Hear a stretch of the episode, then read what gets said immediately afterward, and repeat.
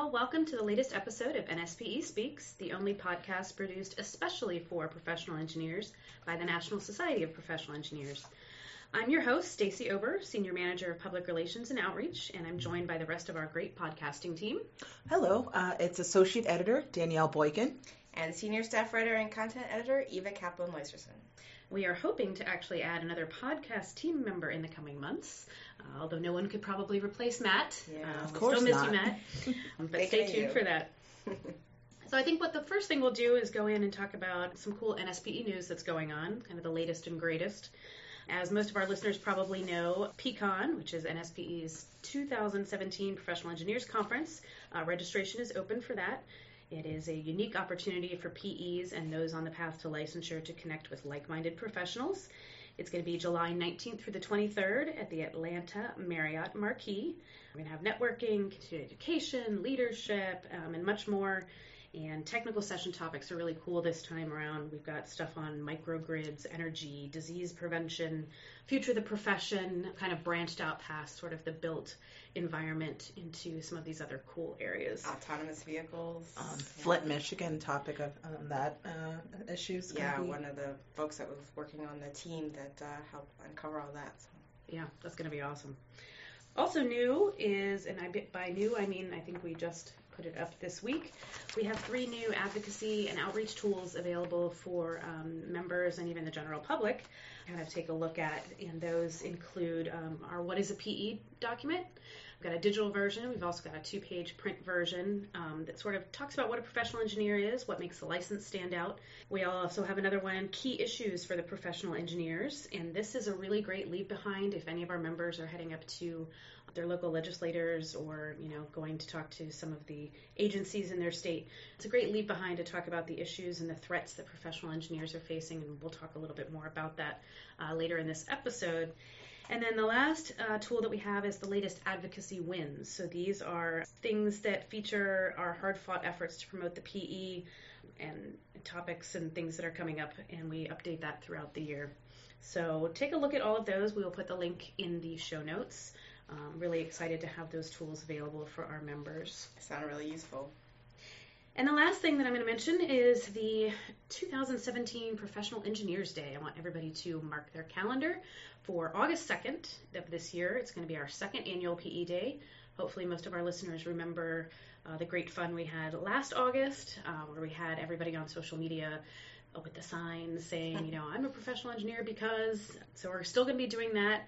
We're going to be putting together some more details, so stay tuned. But you can go ahead and download the new logo uh, from our site to use to promote the event at work or um, even on your social media accounts. Let's go ahead and start getting the word out about that. So we will definitely put that link in the show notes as well. And we had some really great participation last year, and it really helped to, to figure out what people did because I actually got a great interview uh, out of that uh, people on the social media uh, because I was able to interview some PEs that did some sports arena work, and, and so it's always exciting to see what people are doing and promote the. PE. Yeah, those pictures are fun to look at too. Mhm. Yes, we had some some very serious ones, and then we also had um, quite a few humorous ones. so uh, we appreciate that. And I think before we get into the meat of this month's or this episode of NSPE Speaks, um, I do kind of want to touch on some advocacy news, um, just because that's sort of kind of a lot of going on in that area right now. So briefly, I will run through just a couple of these, and um, you can always find out more information about this on our website. But very recently, NSPE sent a letter to the Office of Personnel Management urging the department to revise its individual occupational requirements for all professional engineering positions. And what this is about is OPM's use of the term professional engineering kind of defines positions that are not professional engineering positions. Kind of counterintuitive there, but um, and so it creates uh, substantial confusion about job scope and responsibilities. So NSP is urging them to stop using the term professional engineering positions and to retitle that classification as engineering positions to kind of eliminate that confusion. Uh, we'll, of course, keep you updated on if we hear back anything. Continuing on with our work in autonomous vehicles, we just put in a recent public comment to the California Department of Motor Vehicles to include major revisions to their proposed autonomous vehicle regulations in order to ensure public safety. You know, NSPE definitely recognizes the the promise of autonomous vehicles and what they can bring. But we've also been a leading advocate for the need to place public health, safety, and welfare first, and therefore requiring a professional engineer to play a key role in the development, testing, and safety certification of autonomous vehicles. And these California proposed regulations did not have that third party um, certification included in their regulations, and so that's something that we commented on, trying to get them to we're saying when it comes to that. And then we really started to notice a lot more battles being waged against occupational licensure. And so there's a couple examples recently. NSPE and the Professional Engineers of Oregon are urging state legislators to oppose a bill that would enable commercial interior designers to engage in the practice of engineering. I think it's something like would allow them to engage in the practice if they have some sort of certificate, um, which obviously, as we know, is not indicative of the experience that a licensed PE brings. The NSP and the Nevada State Society beat back legislation that would erode occupational licensure in the state. We did a joint letter with uh, NSPE President Kodi Verhalen and Nevada President Craig Cisco that emphasized the importance of occupational licensure for PEs. And then QBS is also another area that's sort of been under attack, and um, we sent a public comment to the Florida House Oversight, Transparency, and Administration Subcommittee in opposition to a bill that they were putting forward that would actually completely eliminate QBS and replace it with a quote best value selection process. So, and these are just you know some of the battles that we've been waging with help from our state societies. Um, like I mentioned before, there's a much larger national trend towards deregulation and rolling back occupational licensure.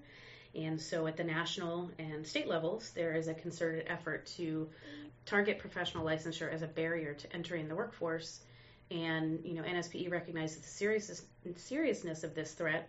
And we actually put together an interactive map tracking these developments across all the states, and that's available on our website. Uh, we'll put the link to the map on the show notes. But, um, you know, if you're in a state that maybe we haven't mentioned or you haven't heard anything about, it might be worthwhile to go take a look at that map and see what's going on um, in the states around you and try and be proactive about combating some of these things.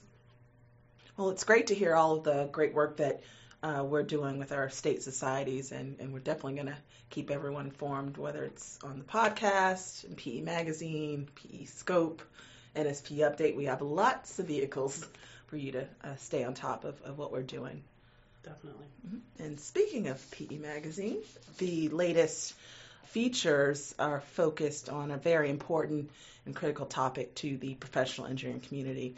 Uh, we've done a series of of articles on various workplace issues as it relates to women and underrepresented um, minorities in the in the field. Uh, so, I guess we'll talk about that. Yeah, we um, this was a special feature package with all three features kind of working uh, together. And so we had one um, focusing on uh, sexual harassment, one focusing on bias in the engineering workplace, and one focusing on can Title uh, IX change STEM culture. And unusual to this uh, this issue of PE Magazine, all three of those are unlocked online. Usually just the cover feature is, is available to the public. For this one, because they work together and because we wanted to get these messages out there, all three are unlocked. So um, if you haven't read them, go take a look. If you have read them and you want to share, feel free to share those with your colleague, and you can uh, you can do that. For these articles, we did a survey of NSPE members, and we appreciate everyone who helped us and participated we had more than 550 responses, and then some of the people that responded were also willing to talk to us more in depth. And most of their experiences we shared um, anonymously using, um, we replaced their names. But it was important to us to not only focus on research that was going on um, and has been going on on these topics, but also get experiences from real people and especially PEs and NSPE members. So thanks so much again to everyone who participated and helped us out with that. Uh, we appreciate that. So you want to go into your article first, since that was yeah, mine um, was crossing the line, and it was focusing on sexual harassment. And some some interesting and um, unfortunate results there as far as the scope of what our members had experienced. When when we looked at the, the data as far as across the board, about a third of our respondents had witnessed sexual harassment in the engineering workplace, and about 15% had personally experienced it. However, sorted by gender, uh, almost half of the women, 45%, said they had witnessed, and more than half, 52%, said they had experienced sexual harassment at work. So it's something that is a definite issue that, that needs to be looked at and needs to be dealt with. So, and then the, the feature goes on to talk about um, specifics of, of people's experiences, as well as some of the um, research that's going on. For instance, the National Academies is, is now doing um, a study and, and is just beginning their work, and that will be uh, released in 2018 an ongoing kind of theme with this is that you know some people may say well this is not really an issue anymore you know it's it's not blatant but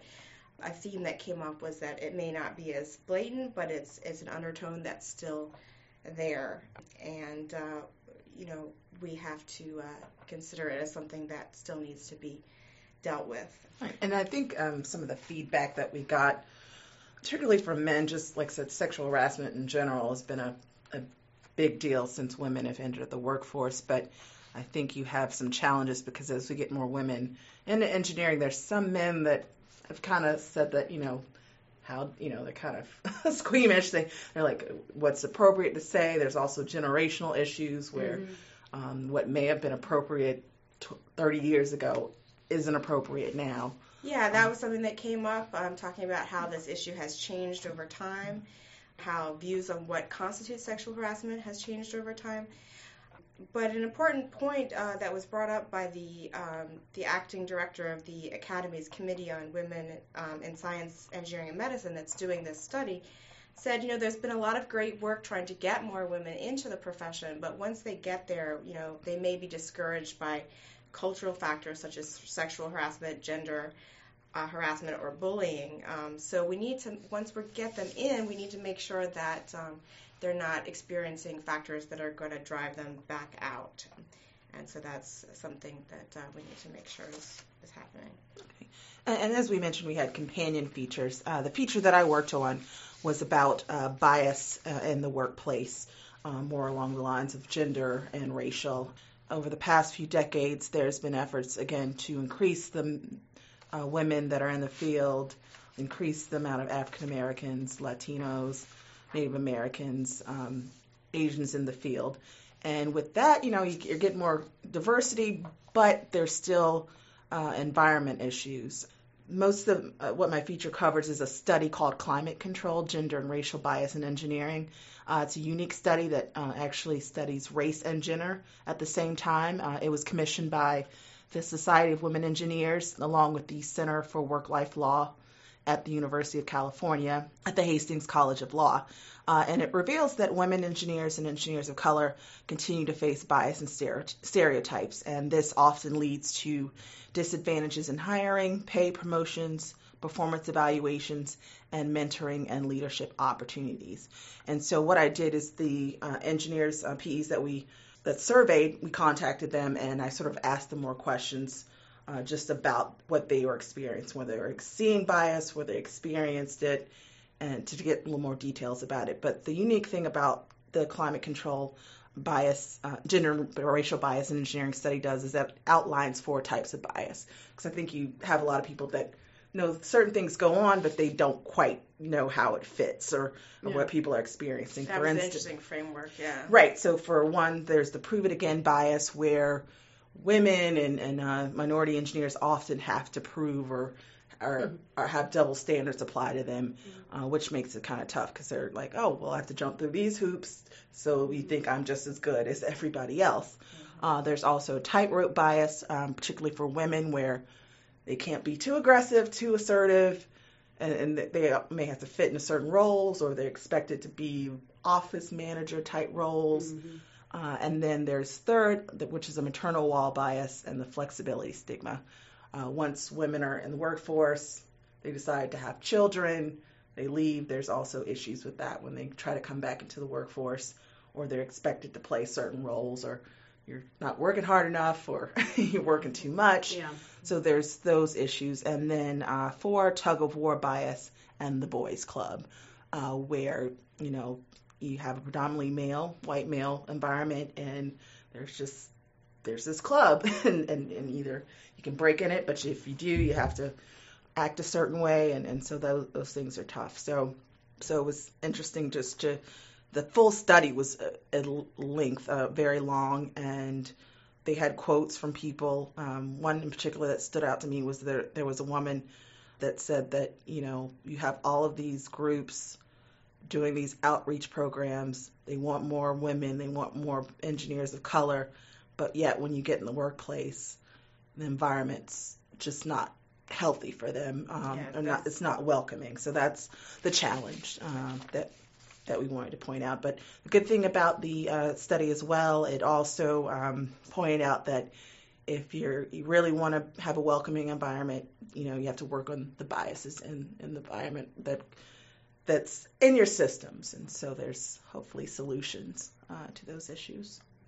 Yeah, and there was so much information that uh, we couldn't fit in in these articles.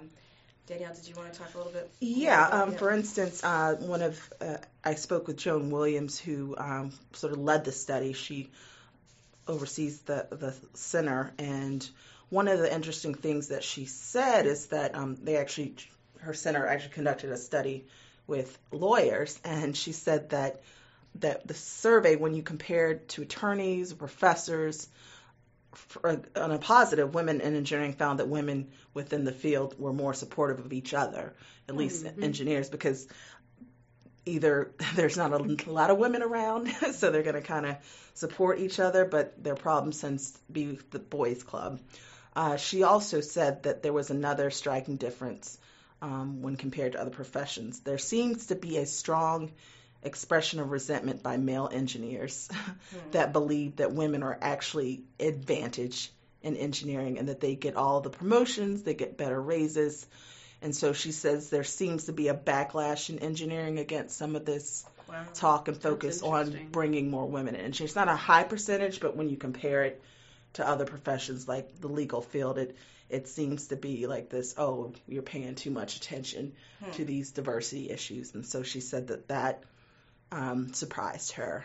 But like I said, we got a lot of more information than we can put in the articles from the people that we did quote in the articles. Uh, but like I said, once you asked other questions, you had other people want to respond. So Yeah, and stay tuned. We'll be um, uh, uh, developing some other ways to continue these conversations. Um, we're not we're not dropping it here. One one thing that I couldn't fit in my article uh, was there was a mechanical engineering student, uh, female mechanical engineering student at Tennessee Tech University, who conducted research into female engineers' career satisfaction and factors that play into it, including sexism and sexual harassment. So I spoke with Cassidy Ortman um, for the podcast to follow up a little bit more with her about what she had found. Her statistics as far as uh, sexual harassment aligned um, with what we had found. A lot of these numbers come out very similar when you're looking at different studies. Um, they are uh, very similar numbers. So here's the interview that I did with her. Well, thanks for joining me today, Cassidy, to talk about your research, and I appreciate you taking the time.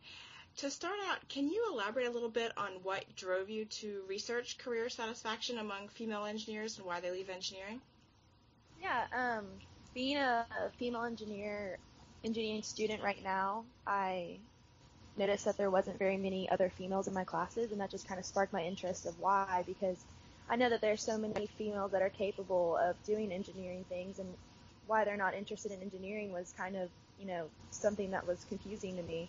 Um, and also, just engineering is historically known to be a predominantly male environment, and so we just wanted to kind of ask other females about their career satisfaction, and it's also has historically high attrition rates. So even the engineers that do make it to the industry, they end up leaving. So we wanted to um, kind of know why why that was. Mm-hmm. Great. And can you elaborate a little bit if there were findings that particularly surprised you or anything that, that really stood out to you? Yeah, so like I said, we sent out a survey on career satisfaction and we asked questions related to work life balance, work environment, salary, how late they stay at work, their relationships with their coworkers, things like that. And what we found was that factors generally associated with career satisfaction, such as income, staying late at work, and other social factors, did not play a significant role in career satisfaction for our participants, which was surprising. But however, once a sense of discrimination was examined alongside those factors, income did become statistically significant mm-hmm. in career satisfaction. And so we kind of found out that this may help explain why females report having high levels of career satisfaction, yet they experience sexism and discrimination. Mm-hmm. Okay. And you found that of the 262 women that you spoke with or surveyed, 40% had experienced sexual harassment, 49% had heard inappropriate comments about their appearance, 58% had been the target of sexist comments, but yet 87% were satisfied with their job and 85% were satisfied with their treatment from male coworkers. Um, can you talk a little bit about that and, and why you think that was? Yeah, so like I said, we had um, a large amount of participants that had experienced uh, some kind of sexism or discrimination, and like you had just said, almost 87% were satisfied with their job. And so that was kind of confusing to us because we were thinking, you know, what is the main factor that is keeping them satisfied? And like I said, what we found out was their income. If they mm-hmm. had a, a great enough income, they really didn't care what was going on at work. Hmm. Interesting. And yes. you also you also said um, the findings suggest discriminatory experiences might have normalized in women's experiences, and they find satisfaction elsewhere, such as income. Um, talk a little bit about what you mean by um, the experiencing experiences normalizing. Um, yeah, so we just kind of said that they may like they're so used to the discrimination going on that it's not significant to them because it's an everyday experience. So mm-hmm. they kind of just tune it out and do their work. Mm-hmm. Okay. And what uh, what future plans do you have with this research? Um, I know uh, you, would like to publish it. Talk a little bit about that. Yeah. So right now I'm finishing the the paper that I can hopefully publish in a research journal, and I'm looking at ones like on just my school's campus, and also a professional journal for engineers. I did qualitative interviews also that were face to face, and I have a lot of data from that, and I haven't even started doing that one. So I may write another paper that suggests the qualitative data, and that was uh, me interviewing 15 female engineers and asking them questions about their experiences at work, and I had some really great feedback from that as well. So. Mm-hmm. And is there any that you can highlight at this point? Kind of like what my first research suggested was that a lot of the women are satisfied with their jobs and a good amount of them had experienced discrimination in in different forms. Some of them felt like they, because they were a young female engineer, that they just were looked at as being incompetent and being a young female engineer, and that the guys didn't really hold them to as much standard as maybe the other men. Um, some of them got asked to change the way that they dress, and some of them had said that it was kind of hard having a conversation in a group with men because they didn't listen to them as much and things like that. That's nothing, um, nothing crazy. A lot of them, one woman did have an experience that she didn't want to talk about, so I'm not really sure what that was, but it was it was a really good experience to to talk to the women and to really see and hear more more hear an actual an actual time that something might have happened. Mm-hmm. Okay. And um, if there's anything you feel comfortable about sharing, has this changed how you have approached your future career, or how you've thought about it at all, this research? Yeah, I feel like being a female engineer, it almost seems like like depressing that I'm getting myself into this field, but I don't think of it that way at all. I think this is enlightening that all these women have overcome this discrimination and they're still extremely satisfied. And I think that this research can help the younger generation and help you know schools start implementing programs when um, when kids are young to get the girls more involved in things that are hands-on and uh, more you know math and engineering involved, so that the girls can understand that engineering is not this scary men-only thing. Because I think I think women have a very powerful way of of working in groups with men, and that we have a lot of insight that some men, you know, they they just don't see see it the same way we do. So I think I think this is like I said, empowering, and I'm excited for my future in engineering. And I think that this research has definitely, definitely helped that. Great. Well, that's a great place to end. Um, I really appreciate you sharing your thoughts and uh, your uh, more information about the research that you've done. So thanks so much. Thank you. Well, it was really great hearing such a motivated young female engineer. Um, we'll have to link to more information on her research in the show notes. Yep, we'll have that up there. She's got a, a paper um, that we can uh, pass along. One more thing on this topic, um, we've also got an active discussion going on on communities on these articles. Um, so we'll have the link for that in the show notes as well. You can join the conversation and take a look. Definitely.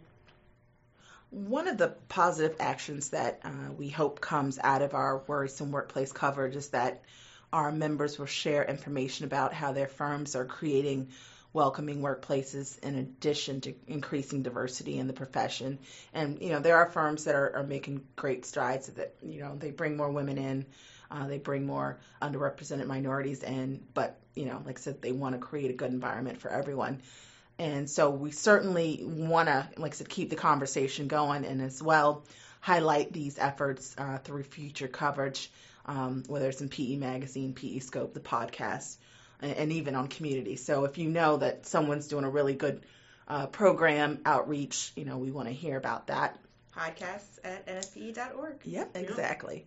Uh, f- for example, a, a, few years ago, uh, NSPE member uh, Sergio Pecori's firm uh, Hanson Professional Services Inc. partnered with the City of Springfield, Illinois, to develop a Grow Our Own Minority Participation Program, uh, which helps introduce students of color to STEM fields and provide mentorship and internship opportunities. Uh, we actually uh, wrote up a brief article about that in uh, 2014 in PE Magazine. Uh, so recently I spoke with Kevin Seals, the firm's outreach program leader, to get an update about the program. Uh, so I think we should take a listen, uh, about the program. Okay, so uh, Kevin, thank you for joining me today to discuss Hanson Professional Services Grow Our Own Outreach Program. Um, first, uh, we'd like to start with just maybe some details about uh, your role with Hanson and this program. Well, sure. Thank you, Danielle. I appreciate the opportunity to be able to speak about our program a little bit. I am the Chief Environmental Scientist with Hanson Professional Services, headquartered here in Springfield, Illinois, and I have been uh, with Hanson for 30 years now. I manage uh, various environmental projects throughout the country that require federal National Environmental Policy Act or NEPA approval, and those projects typically require uh, a, a, pretty good uh, amount of public involvement activities associated with them. Okay. Uh, can you share uh, with our listeners uh, when and why Hanson created the Grow Our Own uh, Minority Outreach Program? What was the catalyst for that? Well, we started a large railroad consolidation project about five years ago in Springfield. And uh, again, with me being on the environmental end of a lot of these studies and doing most of the public involvement activities, uh, one of the things that uh, we heard a lot about during our public involvement activities was the fact that we really needed to have more workforce diversity and involvement of, of more minorities during the construction of this large rail project. So uh, after hearing this for about a year or so at a lot of these public meetings, we thought we should really try to do something a little different to increase workforce diversity uh, in the workplace, not only within the engineering firms uh, that were working on the project, but also with the city and then for the, the contractors as well that were actually starting to build the project.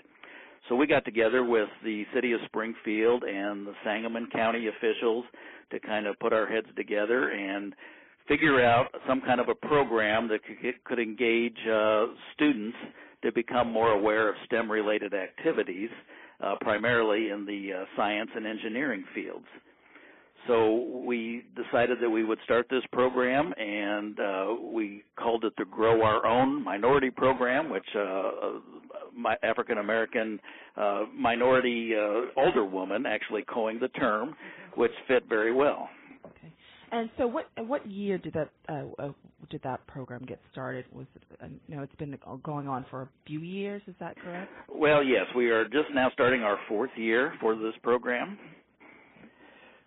All right, and and like I said, you spoke with you know connecting with the city. Um, are there any other groups that you work with uh, with the program, uh, just to recruit students? Um, yeah, our, our program kind of runs through a, a school year uh, schedule, and we like to have a, a workshop every fall in about October after school's been in session for about a month, and we invite basically uh, two two separate groups. One one set of group uh, is, uh, organizations that have a lot of uh, uh, activities that the students can get involved with that we can refer students to to uh, again get some STEM related uh, activities and experience under their belt. And then the other half of that group are uh, programs that, that that deal with the students such as the schools guidance counselors and various community organizations that will then refer us uh, students uh, through the program, we have a, a, website with referral forms that they can fill out. Uh, obviously, for all minor students, we need to have a legal guardian's consent before we participate any student in any activities. Um, so it's it's become organized, and, and we get uh, probably about 50 or so uh, referrals every school year for the various programs that we have. And how many students do you t- typically take um, in the program once you've gone through? You've had the referrals, and um, just how does how does that work? Well, we were a little nervous getting involved in this at the beginning because we didn't want to have two or three hundred students uh, try to uh, become involved in the program. And we thought if we got that many students, we didn't have the staff or the funding available to be able to engage that many students. Uh, and we didn't want it to be perceived as a failure right from the get-go. So we strived at trying to uh, identify the higher achieving youth, and this is from the middle school through uh, high school aged uh, group. And we again stress the higher level or higher uh, achievers, which are basically your A and B students. And fortunately enough, we have only we started off at about 25 students or so the first year, and we have increased to about 50 referrals and that is a size that has been manageable enough for us that we try to get all of the kids involved in some kind of a program throughout the school year. I was just going to state that it's it's not a mandatory program. When a, an opportunity comes up for a certain age group or certain gender of student, we send out emails to the parents as well as the student to identify what that particular program is, and if they have an interest, then they contact us and we follow through uh, from there. One of our goals uh, for this program is not to have uh, any cost uh, or transportation problems uh, limit a student from being able to uh, attend any kind of program that we offer. Okay. And, and, speaking of funding, where does that come from? Is that uh, the company uh, providing funds, working with the city and your partners? That's correct. In our particular case, it's it's between Hanson, the city, and the county, and we do a twenty thousand per year cost share for a total of sixty thousand per year and then Hanson is in charge of administering the program. And so I know the program is still fairly young, but have you seen any uh, positive feedback return? Uh, you know, how effective is the program uh, so far? Yeah, well, yes, we, it has been effective, and we've got a lot of community feedback from the program. Uh, it's being very well perceived from the community. Uh, just as an example, in the various groups that we work with, there have been high school students that have attended some of our programs that have been so motivated with uh, some of the engineering type programs that they had seen uh, that they have decided to go ahead and major in engineering and science to get their college degrees. We also have a college internship program where Hanson has uh, identified at least three internships for minority students every summer. We have to date hired three of those interns now as full-time employees from the program. And then we also have an adult type of uh, program where we'll take adults and try to have orientation classes to encourage them to enroll in a local community college for highway careers technical training so that they will be placed into uh, union contractor positions upon their graduation. Okay. And uh, if there's an engineering firm that wants to create a program similar to Grow Our Own, uh, what are some of the key steps or, or lessons learned that you think that uh, leadership in that firm should sort of uh, sort of do and just before they get started? I think, yeah, yeah. I, I think they need to have a desire to try to increase workforce diversity, uh, either within their firm or maybe within their community that they live in. Uh, get together with some of the city and county leaders and find out if that is a problem that uh, might be worth striving for. If there is such a desire, um, you might want to partner with other firms in your geographic area to kind of lessen the cost share and some of the administration of tasks and programs as it does take some time to kind of organize the student referrals, uh, identify programs that you might be able to put some of the students into. So uh, obviously with the larger pool of money and resources, you'll be able to accommodate more students. Um, I think bringing in some of the community-based minority minority organizations within your community as well, and getting their feedback on a program and how uh, they might uh, offer to have uh, it, it, it kind of uh, molded into something that might work for them as well, and give you some feedback on on some of the initial ideas for a program that you might have. It would be very very um, beneficial as well. And again, start small. I think it's very important not to bite off more than you can chew going into something like this. Uh, if you can't accommodate all the students you get in the first year or two, I think it could be perceived as a failure by the public. So you want to start off with a smaller program showing high results on student placement and activities, and then let it grow from there based on uh, the amount of uh, uh, time and, and staff and, and money that you might have to uh, further develop the program. Okay. Well, Kevin, thank you so much for uh, sharing details about the Grow Our Own uh, program, and hopefully uh, the lessons and the things that you Hanson has done uh, can help other firms uh, to diversify the talent pool and get more, you know, younger people of, of color into the engineering field. So it sounds really exciting to hear about everything. So thank you. Well, it has been. Well, thank you for your time. I appreciate the opportunity. That's a great interview, Danielle. I really like the the model that they have going, and it sounds like something that even other firms could probably reproduce uh, with some success. Yes, and that's one of the good things about Kevin. Like I said, you know, if someone wants to start their their own program, you know, what's the best way to do that? So hopefully, uh, we can keep people uh, informed about that. And like I said, hopefully we get more information from other firms because I'm sure there's other programs that are going on that that you know would be helpful to our members. Definitely. Yeah. Moving on to our new pop culture segment, another way that folks are uh, reaching out to uh, young students of color and, and trying to get them involved in the profession is taking them to screenings of Hidden Figures. Um, this movie has gotten a lot of buzz, and some of the screenings that have been offered are, are being um, promoted and, and given to um, women, girls, and underrepresented minorities to show them what math, science, engineering is all about and the, the cool things that you can uh, do with them. Um, so it's a great effort. Yeah, it's a great movie. You know, you had some top talent. Uh, you know, you had Taraji P. Henson, uh, Kevin Costner is in it. You know, Jan- Janelle Monáe, um, Octavia Spencer. Who I, I mean, did not know could act, by the way. She was fantastic. Oh yeah, she's uh, yeah, she's great. And, and, so it was like good to see this movie. Um, it was actually based on Margot Lee Shetterly's uh, nonfiction Hidden Figures book about black women working as computers in um, Langley Research Center in Hampton, Virginia, during that space race period. You know, we're trying to compete with the Russians, mm-hmm. and um, you know, like I said, you you know, if you're, you know that women of color, black women, have been involved until you see it, you, you don't really quite know it's there. And so I think that was good to highlight that there are a lot of people that played a role, including African American women, and so that was really positive. Important to tell these stories, mm-hmm. yeah. especially at the time that you know the movie took place. Mm-hmm. Um, you know, to be able to reach back into that history and see what was going on, you know, in society, and to see these these women you know, doing what they were doing was pretty inspiring. Yeah.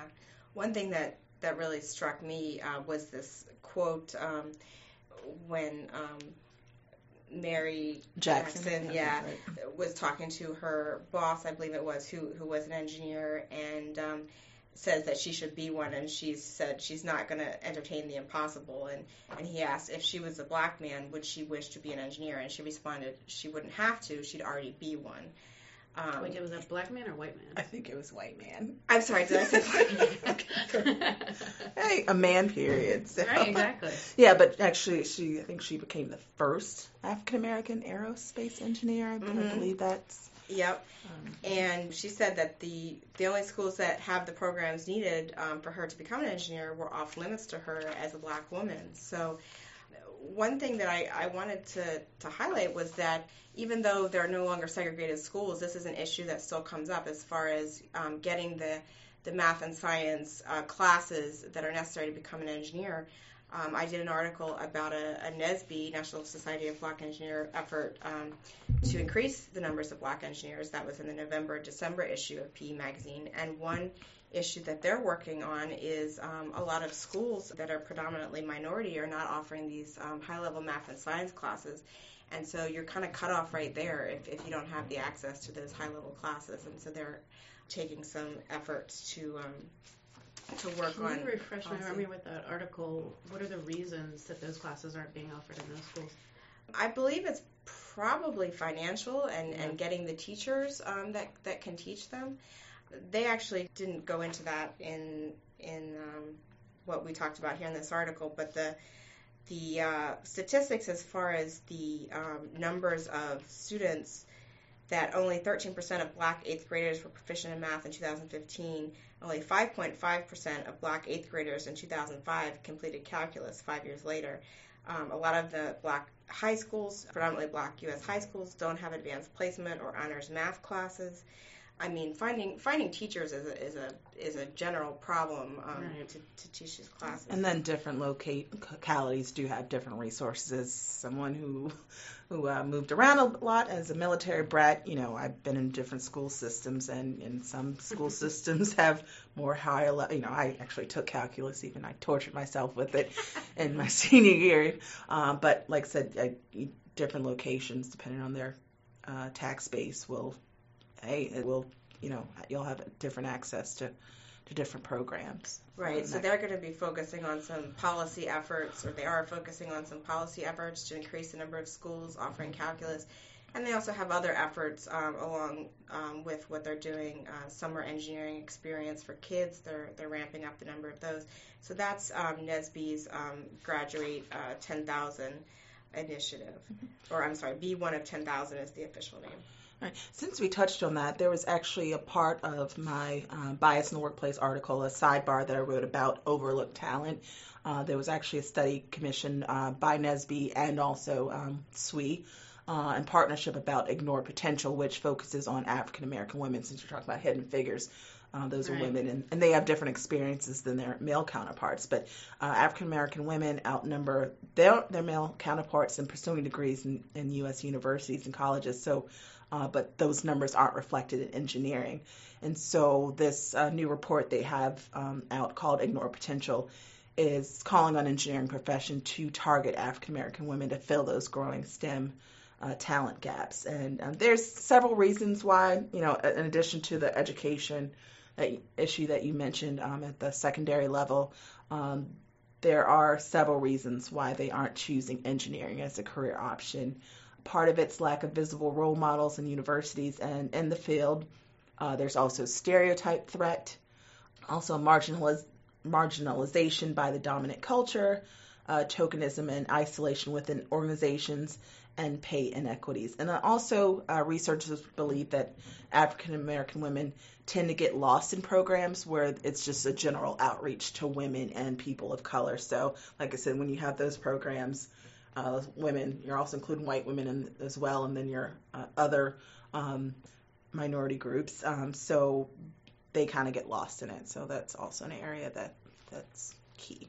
The movie, um, I don't believe it's out in theaters anymore, but uh, I watched it on Fandango now. It's probably hit Netflix soon. Um, take a take a look if you haven't watched it. It's, it's something that uh, I think everybody should see and uh, tells a really important part of history. And it's really inspiring too. Like I Yeah. said, I, I like especially it Mm, yeah. reinvigorates your interest in, in NASA too, and and and just uh, all the interesting things that can be done. And Yeah, a neat behind the scenes story at, at NASA if you're interested in space and uh, and the space race. Who's not? And John really? Glenn. Yeah.